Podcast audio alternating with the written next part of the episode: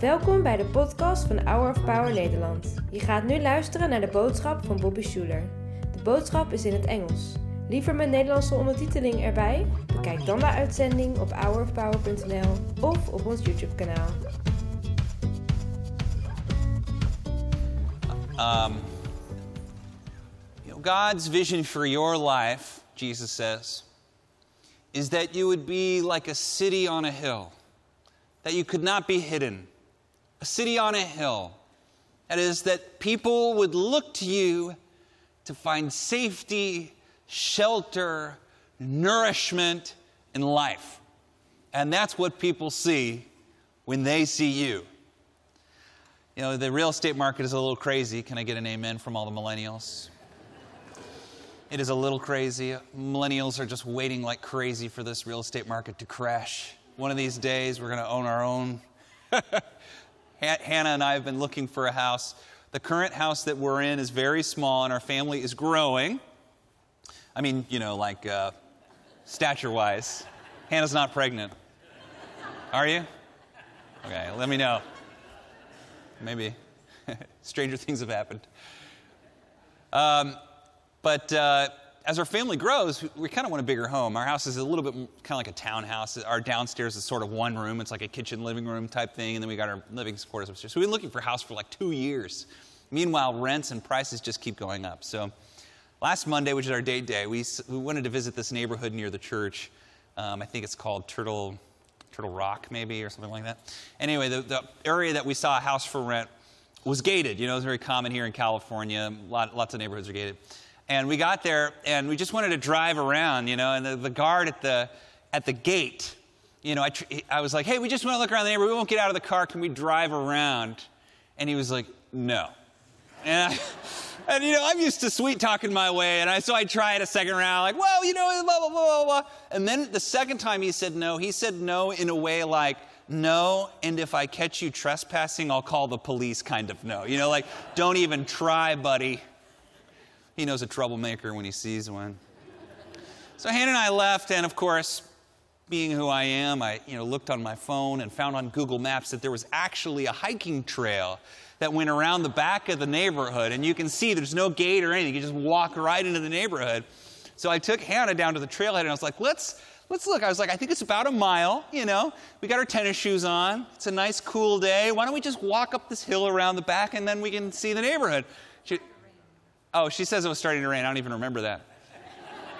anyway, the answer was also no, and don't even try, bud. I know you're trying to sweet talk your way into this one. You know, so we, we wrapped it up. And later that week, I was kind of in the neighborhood, and I wasn't ready for this, but I was like, I'm going to go over there and just walk up into that neighborhood and see it real quick. So I pulled up, and at the time, I had no hat, which for me is a bit, you know, I like to hike, I enjoy things, but no hat. It was one of those weird days where it was going to be 90 degrees, full sun. I had some sunscreen, which was good, but I'd never used it before. I just bought it from Target. And it's mineral sunscreen. Has anybody ever used this before? Mineral sunscreen is the kind of sunscreen that makes you look like a ghost. When you put it on, it's just you're painting yourself pure white. And there's no amount of rubbing you can do to make it so you look weird.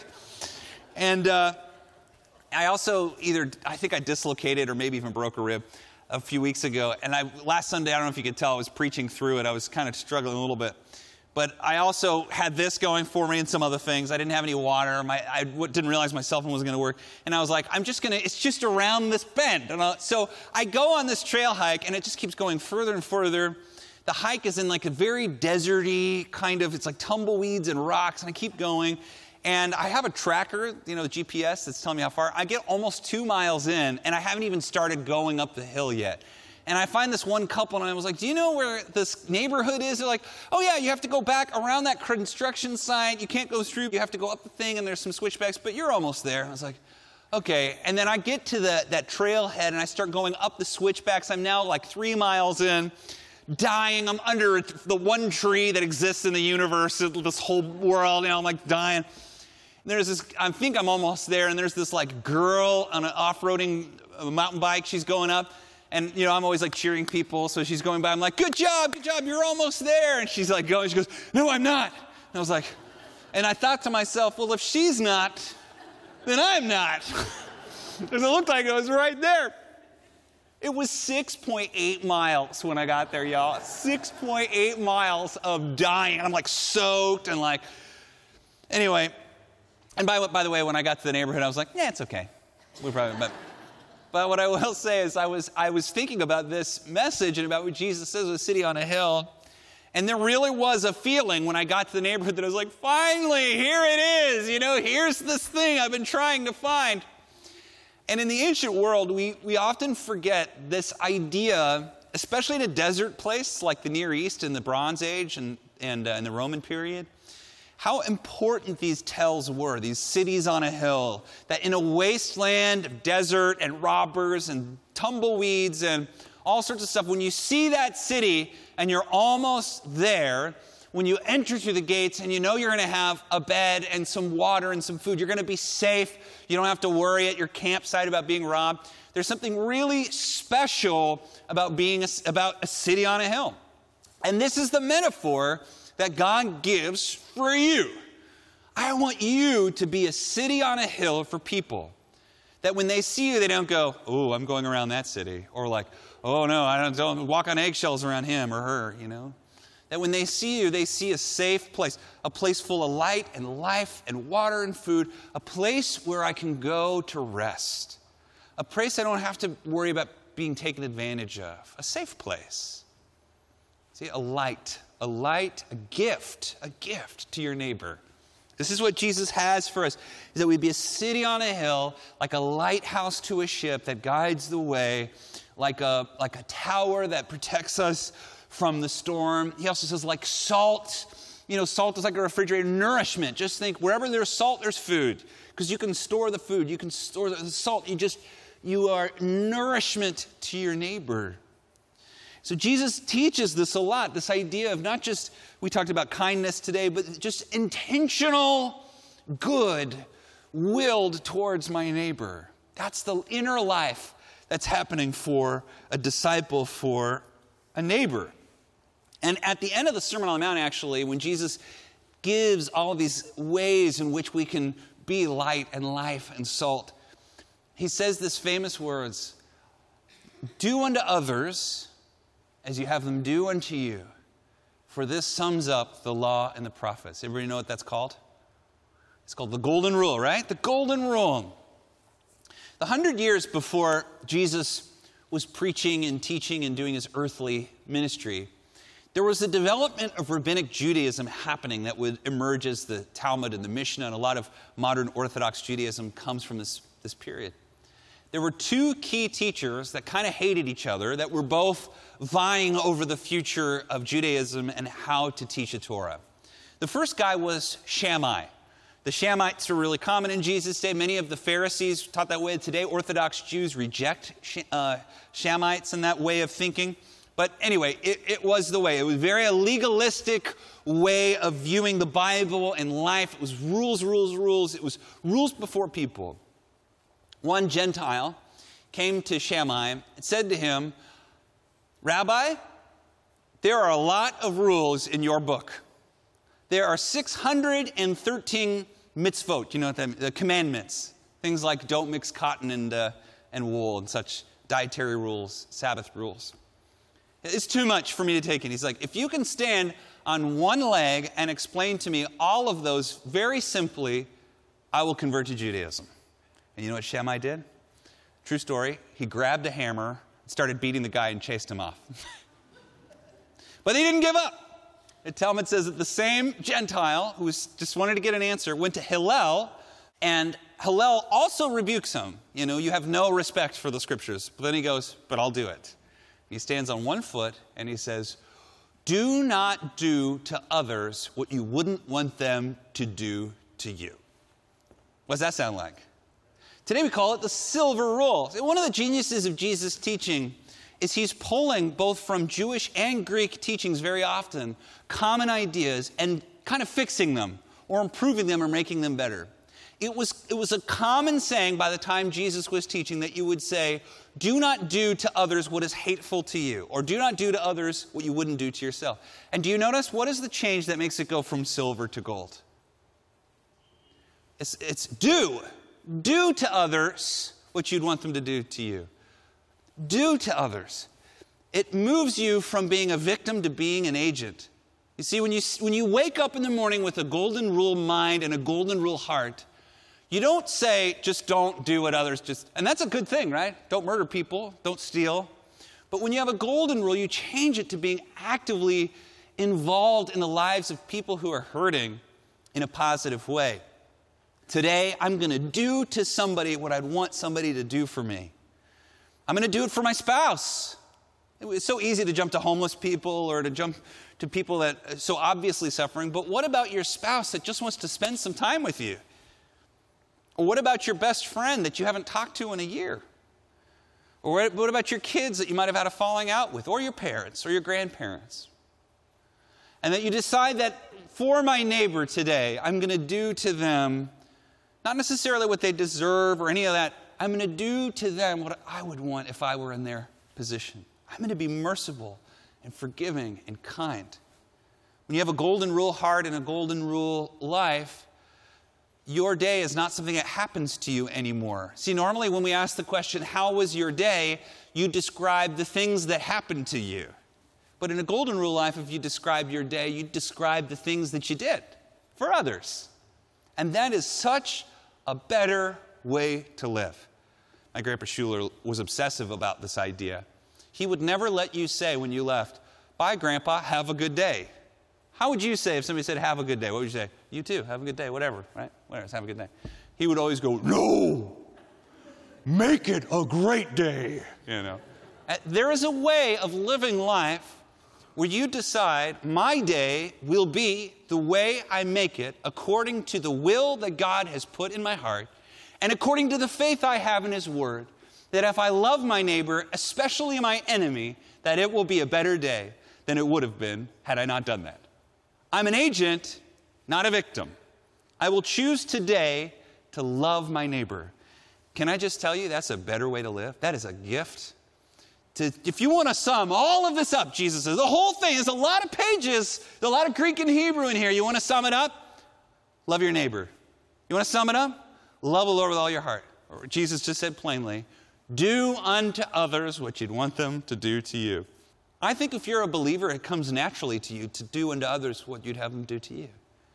But there are many things, but there are four that stand out in my mind that cause us to mess up the golden rule in a way that it, it doesn't give us life or give our neighbors life. The first one that always comes to mind that ruins every life giving command or way of God, that ruins every good thing that God wants to do in your life, is legalism. Jesus rails against this legalism. Paul rails against it.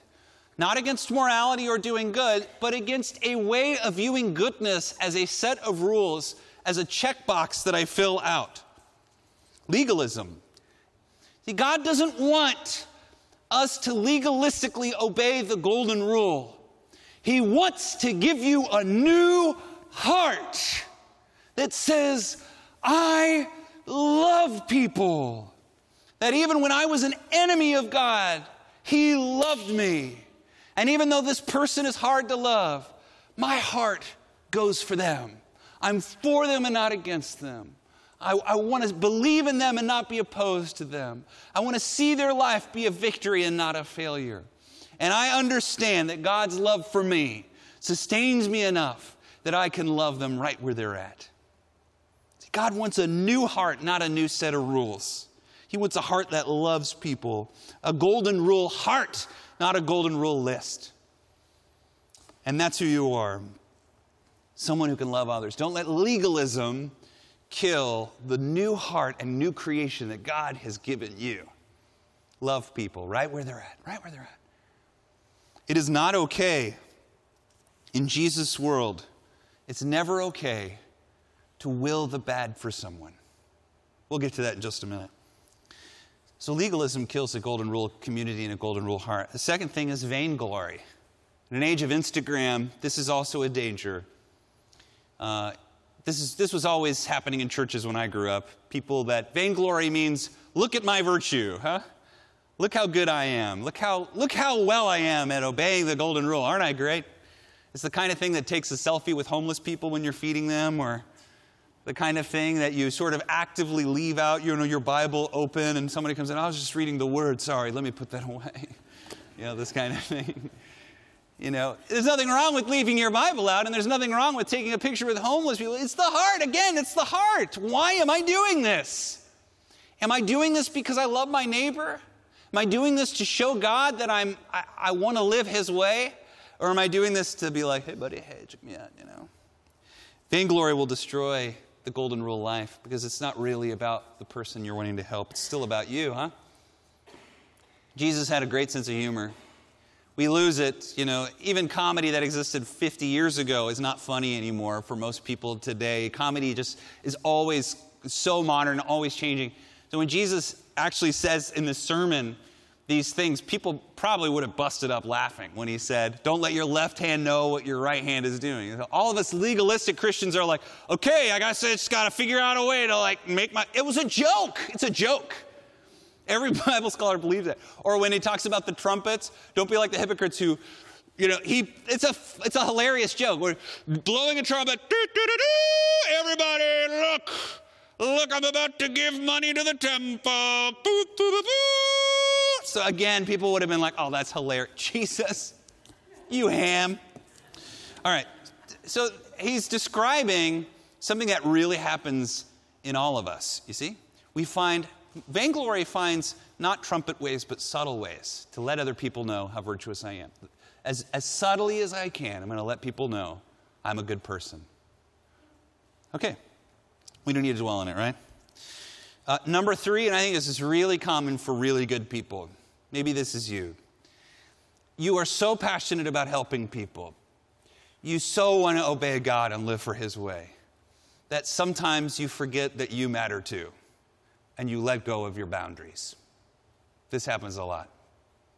That you, in your desire to help people, the third thing that derails a golden rule is you just serve people so much and you love people so much that sometimes those people violate real boundaries to the point where you're actually enabling them. You're actually making it harder for them to be better and do better. You're not helping, and out of a place of fear and pride or a way of feeling like I, am not worth it, you're not good at setting those boundaries. See, I think there's this undergirding thing that's like, I don't matter.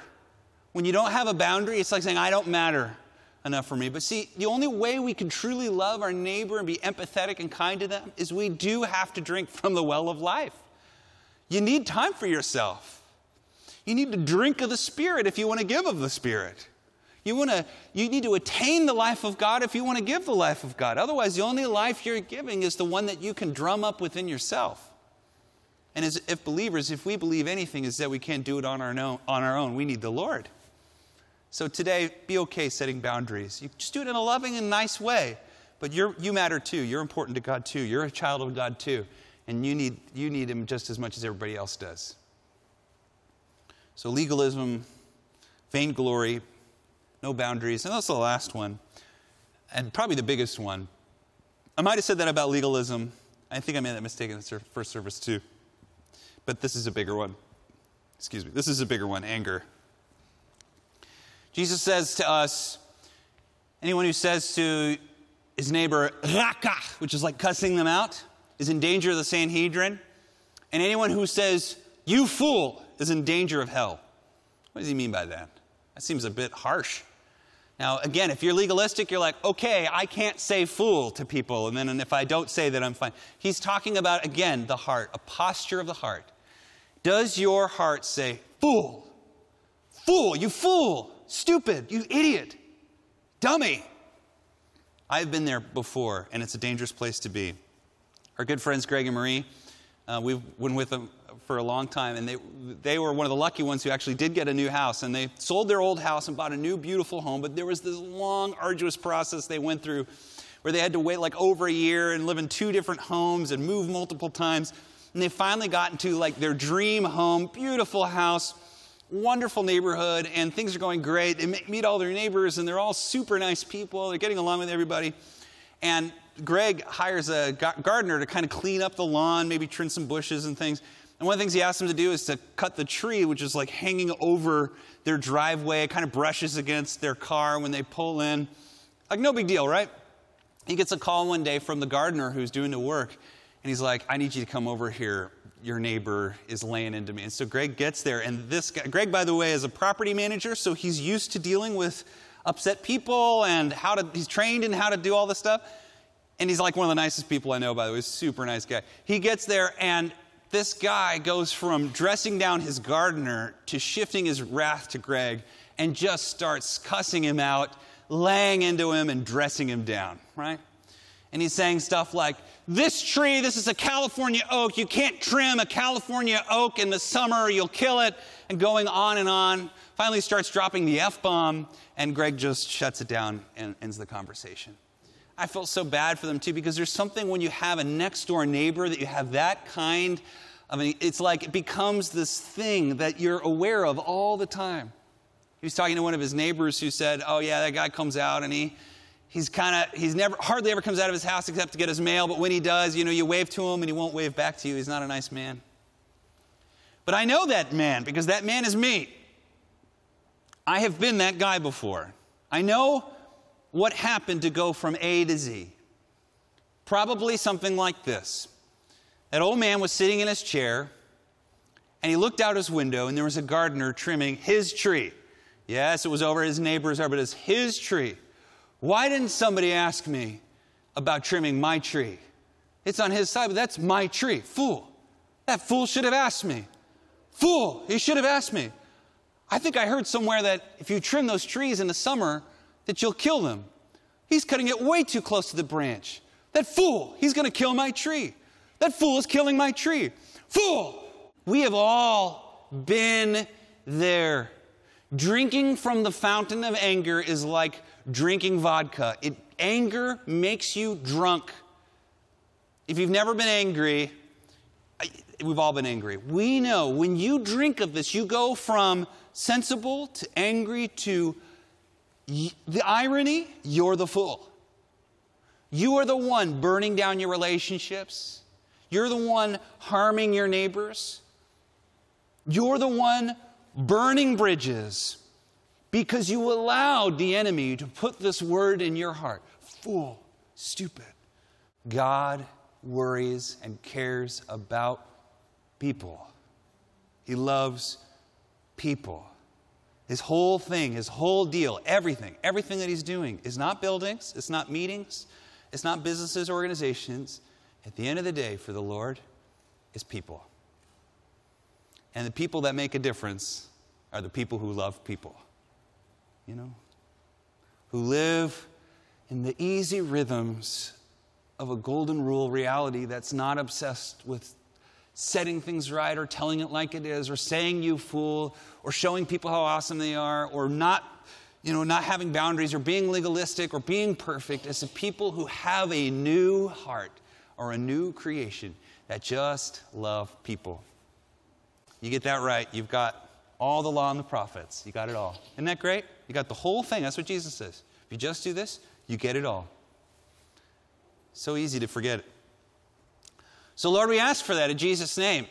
Not for a new set of rules, just a new heart.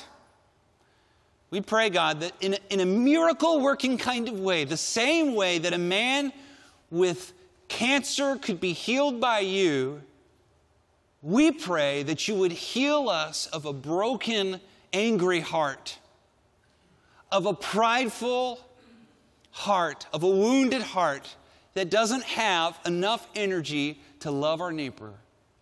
I pray for every person under the sound of my voice that would say, if I asked them, Bobby, I'm just surviving.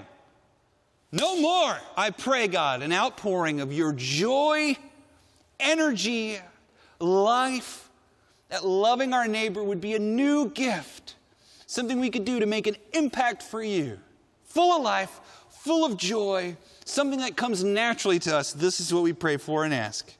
And we ask it in the strong name of Jesus. Amen.